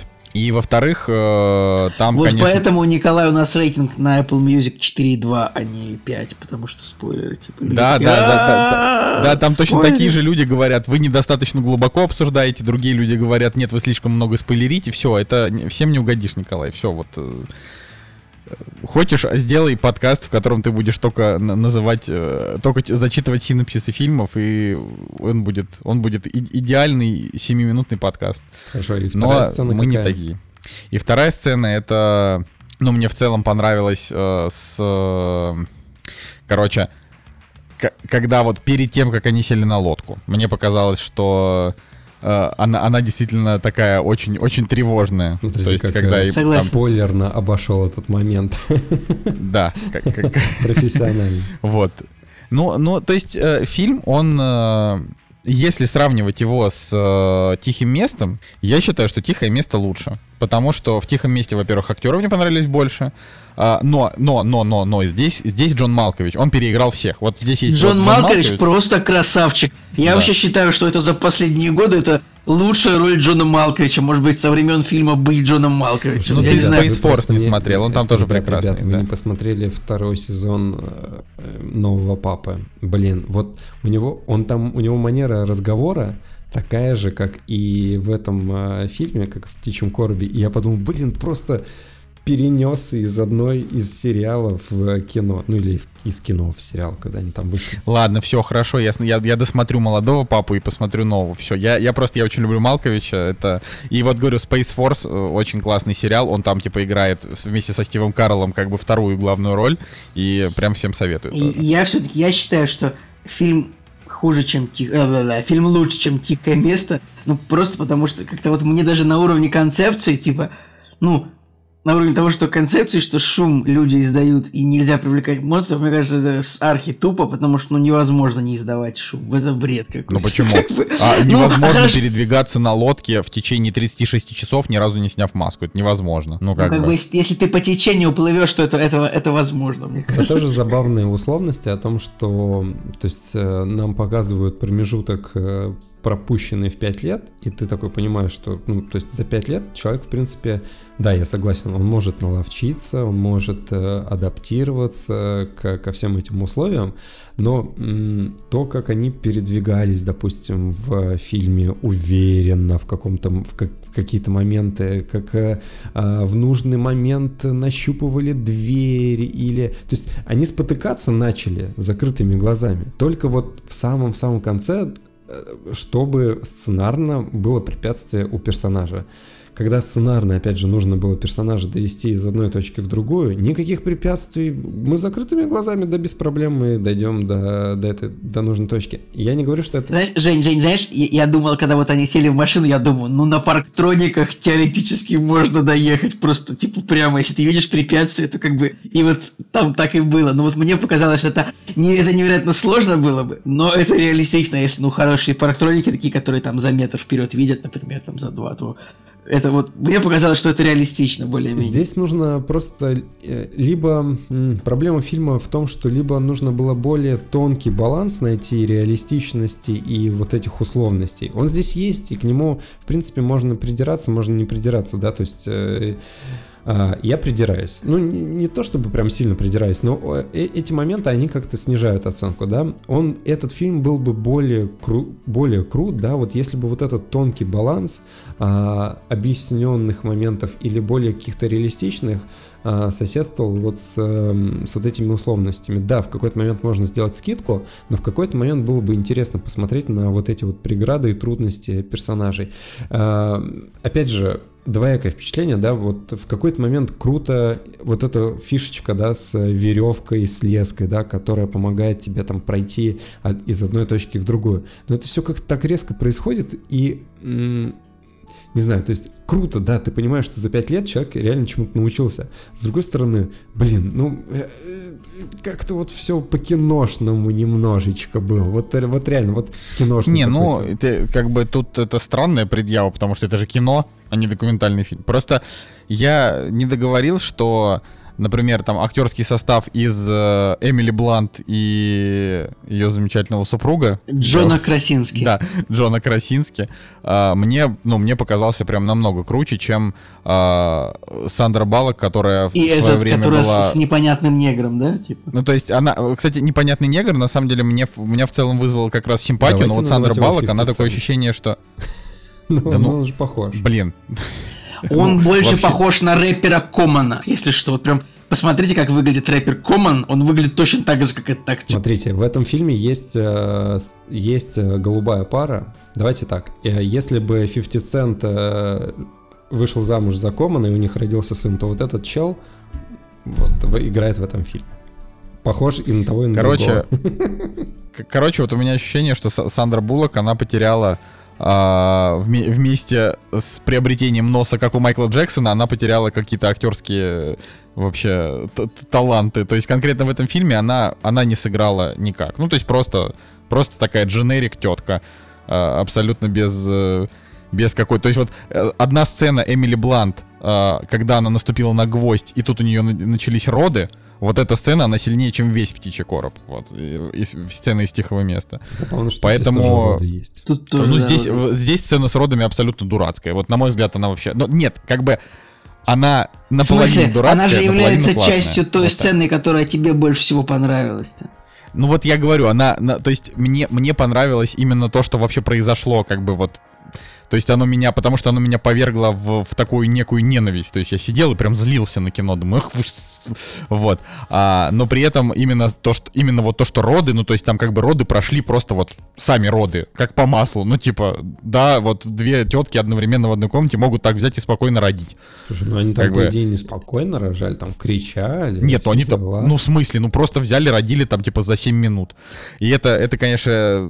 в общем, я допускаю, Николай, что бывают такие роды, правда, в жизни. А так я же, опять же, я же не говорю, на самом деле, что фильм плохой. Я просто говорю, что мне он в целом понравился, меня он, как любит говорить Николай, развлек, но он меня не впечатлил настолько, как, например, впечатлил меня «Тихое место». Ни актеры, ни сюжет, ни концовка. То есть, и когда он закончился, я подумал, нормально, я рад, что закончилось именно так. И с точки зрения там смертей, не смертей, в общем, всего, что происходило, там все логично. Но мне не хватает лора. Мне хочется понять, что это такое. И как раз обычно всегда сиквелы, они эти вопросы решают. То есть если в первой части герои просто попадают в ситуацию и выживают, то во всех вторых частях обычно тебя просто заваливают информацией. То есть мы берем там Джон Уик, «Судный день», там тоже «Тихое место», у него будет вторая часть, продолжение. Где уже там более подробно. Ну, потому что это нормально расширить вселенную и немножко объяснить, что происходит. Слушайте, по поводу... Я читаю... Сейчас, можно скажу... Сейчас читаю вот про этот роман, ну, про вторую часть Кичуа Короба книжную, написано, типа... разработка, типа... Джош Майерман, ну, писатель, начал думать о сиквеле Птичьего короба после того, как посмотрев адаптацию Netflix, его невеста спросила его, а что дальше случится с Мэлори? Типа, нормально. Вот так. Кстати, по поводу птиц, у нас же «Птичий короб» называется фильм, мне тоже немножко не хватило вот этой развязки с птицами. То есть, да, круто, что они реагируют на вот этих существ, но как-то мало было этому всему уделено. То есть я ожидал... Абсолютно согласен. Я ожидал, что они как-то больше в фильме повлияют на действия персонажей, на еще что-то. Они просто являются каким-то сигналом. Смотрите, и за весь фильм они не предупреждали практически ничего. Просто в том случае, что появление этих монстров, оно и так было понятно. То есть там начинались либо какой-то шум, либо там что-то поднимается. То есть птицы были не нужны в определенном... Ну, то есть как сигнал они были не нужны, но... Вот я согласен с Женей. Тут вообще птицы... Я больше скажу. Я считаю, что фильм называется «Птичий короб», Bird Box, но он абсолютно как-то вот он к птицам относится наплевательски. Нам даже вот никто не подойдет, там не покормит птичку в фильме. Никто не скажет, что это за птичка. Типа, ой, какой у нас красивый попугайчик. Вот, ну, если... Уважаемый фильм, если ты называешься «Птичий короб», то уж, пожалуйста, удели птицам хоть немного времени, реально. А не то, что есть какие-то... Извините меня, в финальной сцене вообще... Николай совсем отбился уже. В финальной сцене они там типа выпускают птицы из коробки. Хоть бы могли бы живых птиц-то, ну, хотя бы показать. Нарисованные птицы, извините меня, ребят, ну, я, конечно, все понимаю, но... Ну, кстати, да, реально, в общем, фильм, я считаю, абсолютно, ну, не отнесся к птицам очень так, ну, птицы... Нет, должно было быть без уважения к птицам фильм отнесся, мне это не понравилось тоже. Ты в конце заметил нарисованных птиц, а первая встреча с птицами, с попугайчиками, и... Если вот, то есть там получается обратная экспозиция, то есть фокус на главной героине, и в клетке виден силуэт птичек. Так вот, там тоже неживые птицы, то есть они наложили как бы писк этих попугаев, и ты просто понимаешь, что там какая-то игрушка этого попугая качается из стороны в сторону. Ладно, я на самом деле что хотел еще сказать? О том, что мне-то как раз Сандра Буллок понравилась в какой-то степени, то есть она достаточно эмоционально для меня сыграла в этом фильме, хотя я каждый раз ее вспоминал думаю, так, где Сандра Буллок, скорость, окей, такой думаю, ну и все, я ее особо-то и не припоминаю, ну то есть она была в «Гравитации», да, еще? Ну конечно. Ну, вообще, до хрена фильмов Сандра Буллок. Вот. «Невидимая сторона», «Скорость», «Мисс Конгениальность», ну, много фильмов. А в голове не воспринимается, то есть я ее вспоминаю только из «Скорости». И здесь, в принципе, я на нее смотрю, и да, я, в принципе, доверял вот тем эмоциям, которые она показывала. И из положительного действительно Джон Малкович, и вот она классная. Вот все остальные... Ну, может быть, подружка еще вот Сандры Буллок в самом начале неплохо тоже, ну, нормально сыграла. Хотя... Сестра была только. Ну, сестра, да, согласен. Вот, хотя там тоже диалоги написанные. Я вот прям, вот первые 5 минут, они начинают разыгрывать диалог между собой, который как бы начинает раскрывать главных персонажей. Ребят, ну, действительно, если вот чуть-чуть повнимательнее присмотреться... Такой наигранный диалог. И вот прям видно, что актер ждет окончания фразы, чтобы начать свою. Ну ладно, это вот маленький придирочек. Господа, а вы смотрели в оригинале или в дубляже? В оригинале. Причем, кстати, нифига себе, молодцы. Я фильм скачал в оригинале, HDR, 4К, и не помогло ему это. А я вот легально посмотрел. Прям на Netflix. Но что я могу сказать? В целом, я как бы фильму ставлю... Ну вот Женя сказал, типа, 6 мало, 7 много. Ну, я на самом деле считаю, что вот у него 6,8 меня устраивает вот такая оценка. Да, я думаю, что 6,8 это идеально вообще. Я бы согласился... Я бы согласился на оценку этого фильма 6,8, если бы у «Тихого места» вообще 6,7 в нашем. Ладно, тогда я согласен на 6,8, при условии, что «Тихое место» оценено и хуже. Вот так вот. Это как русскому человеку всегда хорошо... «Тихое место» 7,5 на MDB. Ну, пошли они в жопу, эти американцы, ничего не понимают, только умеют там негры бастовать. Это самое... У русскому человеку важно что? Чтобы у соседа лошадь сдохла. Поэтому мне, как человек, которому не понравилось «Тихое место», мне важнее, чтобы выше оценка была гораздо у «Птичьего корма».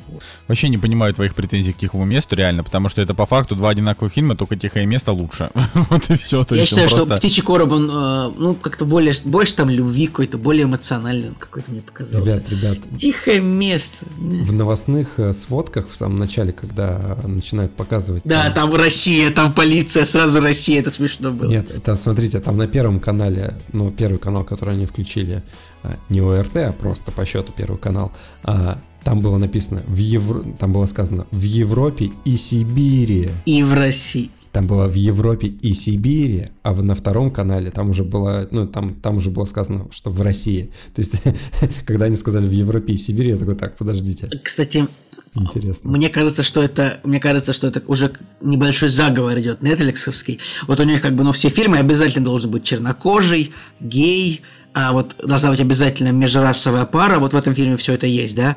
И также обязательно должен быть какой-то маленький укольчик в сторону России. Вот они говорят, что неизвестно, этот вирус, он из России пришел. Вот в России началось. Так что, друзья, когда смотрите фильмы от Netflix, обязательно замечайте, что когда вот Россию ругают. Вот «Очень странные дела», сезон 3. Вот помните? Помните, что там было? Вот так вот. Ну, да. Но это вообще, честно говоря, крайне средненький. Крайне средненькое сравнение, но такое. Ну ладно, я думаю, что мы заканчиваем с «Птичьим коробом», а то мы слишком много. Этот фильм не стоит таких долгих обсуждений, но хорошее развлекательное кино на вечер. Вовсе я не жалею, что его посмотрел. То есть это нормально. И у него стоит 18+, но я, честно говоря, не вижу там ничего такого прям, чтобы... Там самоубийство? Не, жестоковатый, но если бы я его посмотрел в 16, мое сознание бы не поменялось, вот я так скажу. И нужно понимать, что это не фильм ужасов, это больше триллер какой-то. Но это просто мистический триллер, да. Мистический такой. Триллер,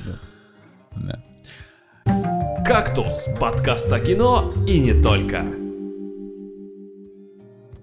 Ну окей, я думаю, что надо, чтобы Николай Цигулиев нам про это рассказал, про сборы отечественного проката, что там на этой неделе у нас собрало. Да, друзья, значит, открылись кинотеатры, и, значит, очень важна эта информация, открылись кинотеатры, и вот даже фильм, например, «Неистовый», с невероятно растолстевшим Расселом Кроу, собрал, значит, 9 миллионов рублей в прокате, насколько я понимаю. Вот так вот.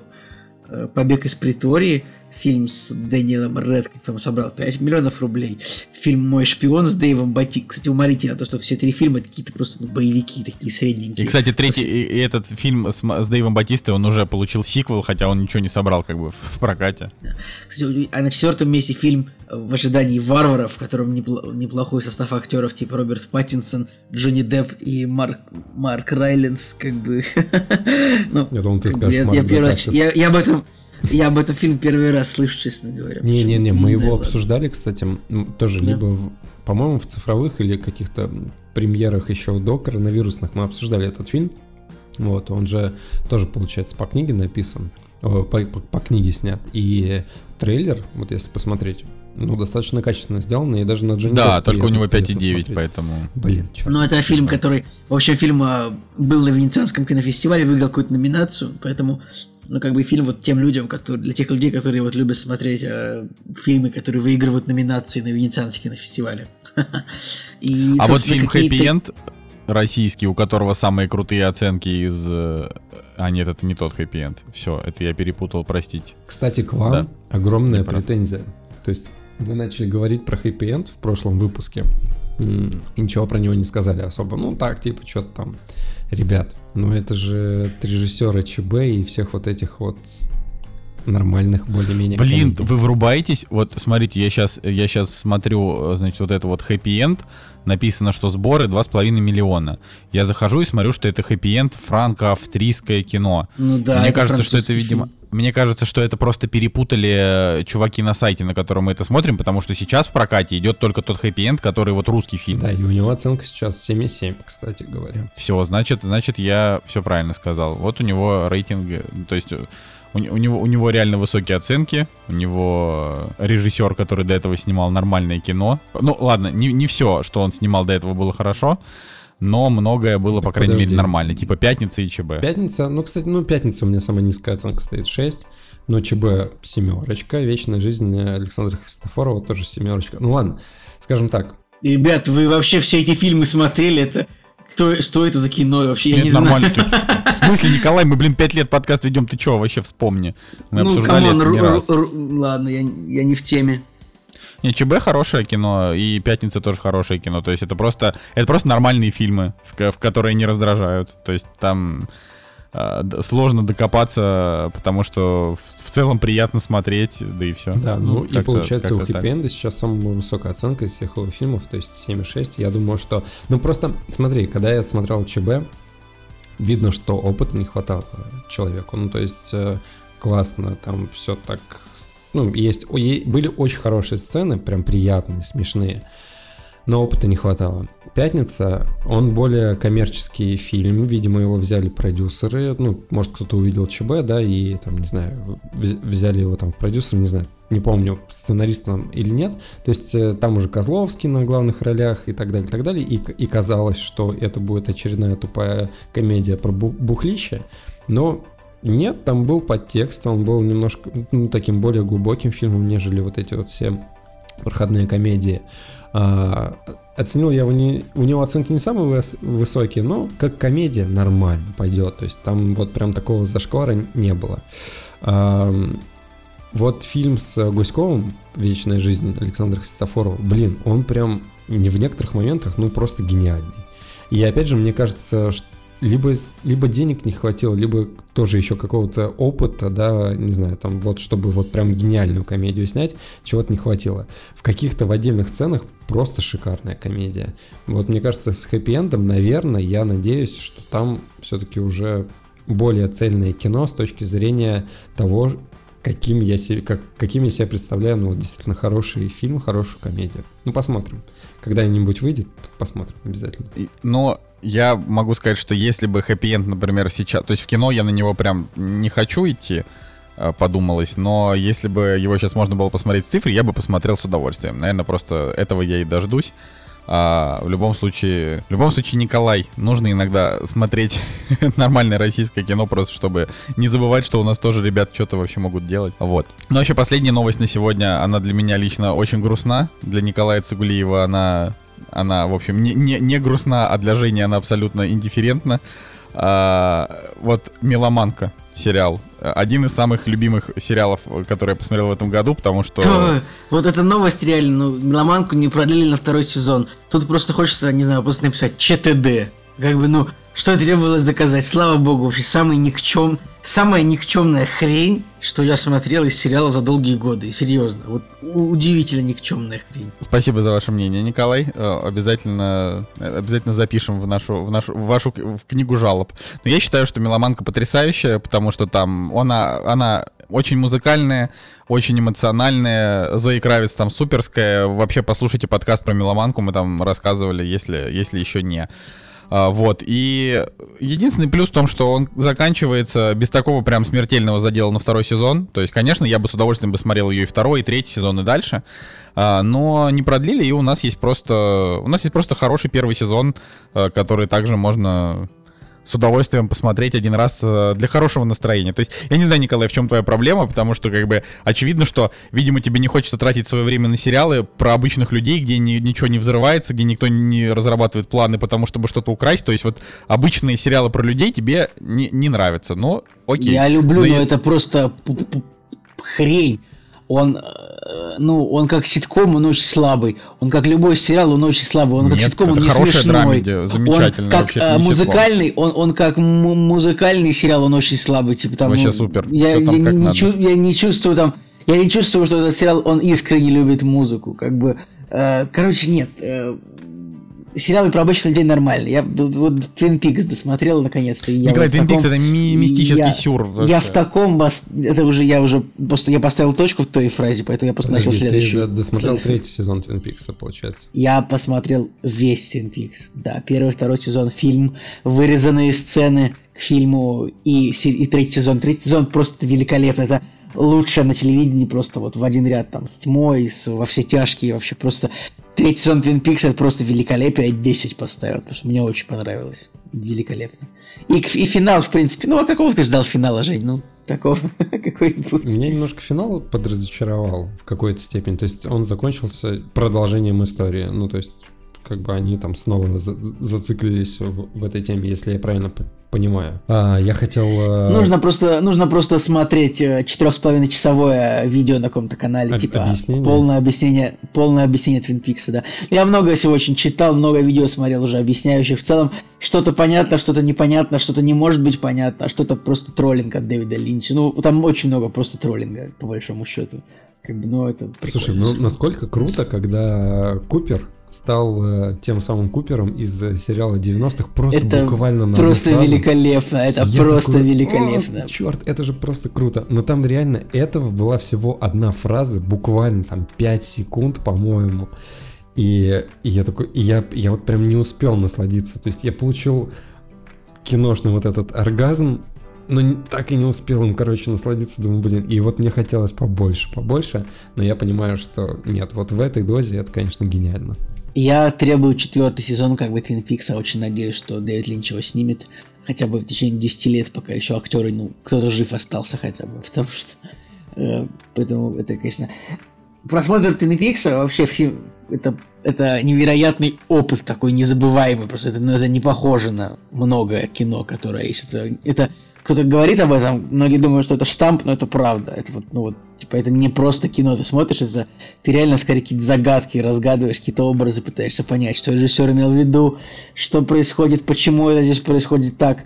И все равно, как бы, в целом, ну, большинство вещей непонятно. Помнишь, Жень, 8-ю серию этого сезона, там, типа, эту черно-белую? Да, я помню, в принципе, все, но просто не помню, это, что там было в какой конкретной серии. Ну, там серия там, про ядерный взрыв, типа, где она такая абсолютно... Серия абсолютно не в духе всего другого сериала. Да, вот, да, и да, поэтому да. Я, конечно, надеюсь, что Николай посмотрит, тоже проникнется, потому что я вообще в восторге просто. Слушай, ну я до сих пор все-таки считаю, что из всего Твин Пикса фильм с вырезанными сценами, ну то есть вот какая-то там супер длинная версия этого фильма, я думаю, что это, ну вот на мой взгляд, это все-таки лучшее из Твин Пикса. Оно в меру артхаусное и в меру понятное, короче, для зрителя. То есть не прям вырвиглазное какое-то что-то, что тяжело вот воспринимать, а трэшовое, но в то же время как бы еще его можно переварить вот в режиме реального времени. То есть третий сезон, его вот ты смотришь, и тебе еще нужно догонять реально где-то, месяц, наверное, что там происходило. А фильм, он вот опять же, с точки зрения баланса, он как-то более-менее сбалансирован грамотно, правильно для меня. Мне, кстати, фильм, наверное, меньше понравился из всего. Ну, не считая, как бы, типа, вторую половину второго сезона, которая была снята просто режиссерами для того, чтобы заполнить хронометраж. Типа, фильм Twin Peaks Fire Walk With Me, он, мне кажется, какой-то он... Там половина фильма какие-то... В общем, он происходит типа в проститутошной просто половина фильма. Там какие-то эти вот сцены, которые нельзя было вставить на телек. Дэвид Линч вставил их в кино. И они... Какой-то он некомфортный фильм мне показался. Но я как бы... Я не знаю, долго, наверное, можно об этом рассказывать, разговаривать, но... Поскольку я миллиард выпусков говорил про Twin Peaks, я его смотрю, и по этому поводу за последнее время было 0 комментариев от слушателей. Я думаю, что, наверное, можно больше, и поскольку насколько эта тема неинтересна слушателям, я делаю такой вывод, я пока закончу. Ой, ты говорить. Посмотри, ты еще и предъявляешь за то, что люди не хотят 78 раз писать в комментариях про Twin Peaks, блин. Мне кажется, наш «Кактус» нужно будет скоро переименовывать. Ты просто не смотрел третий сезон, Николай. Это просто такое вообще, ну, прям такой опыт просмотровый, что вообще, да. Ну, я думаю, что на этом просмотровом опыте мы можем закончить наш сегодняшний подкаст. И я надеюсь, что к следующей неделе мы что-то посмотрим, да, все вместе, да, нет. Кстати говоря, мы сейчас по методу Твин Пикса и сериала «Тьма» мы сейчас закольцуем наш выпуск, как бы вот обратившись к началу в конце, потому что начало — это конец, конец — это начало. У нас в синопсисе было сказано, что Женя пообщался с Ольгой Куриленко. Женя, пожалуйста, поведай нам эту историю. Вы же знаете, кто такая Ольга Куриленко? Ольга Куриленко — это актриса русско-украинского происхождения, которая играла, например, в фильме «Квант милосердия», девушку Джеймса Бонда. Конечно, мы знаем, кто это такая. Ну, давай дальше, вот, пожалуйста. Короче, вот приехал я в Крым, и все время, которое я там находился, мне снились там кошмары. Вот действительно какие-то неприятные сны, которые меня пугали чем-то, разочаровывали и так далее. И в одну из ночей мне приснился сон. Конечно же, я ее не встретил в реальности. Если бы я ее встретил, я бы даже не знаю, я навряд ли ее в подкаст приглашал, но... Смотрите, мне приснился сон, вообще вот ни с того ни с сего, в котором я играл в Джеймсе Бонде, в каком-то, в очередном Джеймсе Бонде с Дэниелом Крейгом. Вот, и на съемочной площадке была Ольга Куриленко. Она, типа, не играла в этом фильме, она была, ее туда просто пригласили, так как она, типа, вот играла в «Кванте милосердия», и ее просто пригласили потусить на съемочной площадке. И я, короче, играл персонажа в Джеймсе Бонде, знаете, вот эти вот вспомогательные персонажи, идиоты, дурачки, которые призваны на фоне там суперкрутых персонажей, не знаю, там юморить, веселиться и так далее. Как, например, Роб Шнайдер в «Судье Дрейде» со Сильвестром Сталлоне. Ну или какое-нибудь кино с Кевином Хартом. Вот. В общем, я значит, вот такого персонажа играл, и я так четко запомнил этот момент, когда съемки закончились, и я понимаю, что Дэниел Крейг слишком крутой для того, чтобы звать его в подкаст. Я вот прям помню, что я так подумал, думаю, блин, к Дэниелу Крейгу я не буду подходить и звать его в подкаст. И смотрю, типа, сидит Ольга Куриленко, я такой думаю, а к Ольге Куриленко можно подойти и позвать ее в подкаст. И что-то я на самом деле все равно подошел к Дэниелу Крейгу, я ему говорю, типа, Дэниел Крейг, вы знаете, что «Казино Рояль» — это, типа, лучший Джеймс Бонд, которого я вообще видел. И он такой, типа, да. Вот, и тут подходит Ольга Куриленко, и она такая что-то, я ей начинаю там про «Квант милосердия» говорить, и она там что-то начинает мне затирать, и, в общем, как-то все плавно перетекло к тому, что я говорю: Ольга, а не хотите ли поучаствовать в записи подкаста? Она такая: да, в каком? Я говорю: в «Кактус» подкаст. Он такой: да, вообще без проблем. И самое смешное, что, короче, во сне я вам об этом не сказал, и когда она... И, короче, когда мы созванивались, для вас это стало сюрпризом. То есть я говорю: ребята, а сейчас будет гость. И вы такие: кто? Я говорю: Ольга Куриленко. И вы такие: а кто это? И, короче, там какая-то закольцованная история опять. Не, получилась. Ну подожди, мы знаем, кто такая Ольга Куриленко. Ну, во сне вы не знаете. Конечно, знаем. Я правильно понимаю, что нам теперь нужно собирать, типа, 100 лайков и звать Ольгу, пытаться позвать в подкаст Ольгу Куриленко? Вообще без проблем. 100 лайков, и я напишу... Ольги Куриленко в Инстаграм там или куда-нибудь, и скажу: блин, вот такая вот история, давайте запишемся с нами. То есть там как бы... Чуваки, да нам нахрен не нужна Ольга Куриленко. Хотя бы маленькое интервью было бы интересно. Там была просто история о том, что... Ну вот как бы основной посыл в том, что типа Дэниела Крейга я не могу позвать в подкаст, потому что он какая-то супер звезда. А вот Ольга Куриленко — это звезда уровня «Кактус» подкаст. Вот ее можно позвать. Знаешь, я такой думаю, какие вопросы можно. Ольга, расскажите о вашем детстве в городе Бердянск, Запорожская область, СССР, Украина. Да? Мне кажется, это будет великолепное интервью. Да. И после я, короче, проснулся, блин, мне так было тепло на душе, ребят. Я этот сон практически помнил от начала до конца. И я проснулся, такой еще несколько раз его вспомнил, и, в общем, с улыбкой такой думаю: блин, круто. Вот это классно. Но... Даже не знаю, что тут сказать, но, пожалуйста, если вам интересна эта авантюра, собирайте лайки. Но вы же понимаете, что этого не будет точно так же, как и письма в Изайлум, так что можете просто анлайкать нас вообще. Не ставьте лайк, да, не подписывайтесь на канал. Не, ну, конечно, Женя, твои, как это, ты вот как никто умудряешься превратить наш подкаст из подкаста о кино не просто в подкаст о жизненных невзгодах, а еще и подкаст про даже какую-то некую эзотерику, что в целом придает нам шарма, мне кажется. Вот, но я думаю, что мы можем попрощаться на этом. Да, друзья, не забывайте про Бусти, ссылочки в описании. Вы все так же еще можете нас поддержать, не знаю, материально, да, но там же не только материально поддержать, там можно еще и порекомендовать, заказать нам фильм к просмотру и, не знаю, там попробовать, чтобы мы произнесли фразу, какую вы бы захотели в подкасте. Пока еще такого не было, но вдруг вот есть отличный шанс стать первым. Да, ну и на этом мы точно заканчиваем наш сегодняшний подкаст. Вот, меня зовут Николай Солнышко. Меня зовут Николай Цыбульников. И Евгений Москвин. Всем пока, до следующей недели. «Кактус» подкаст.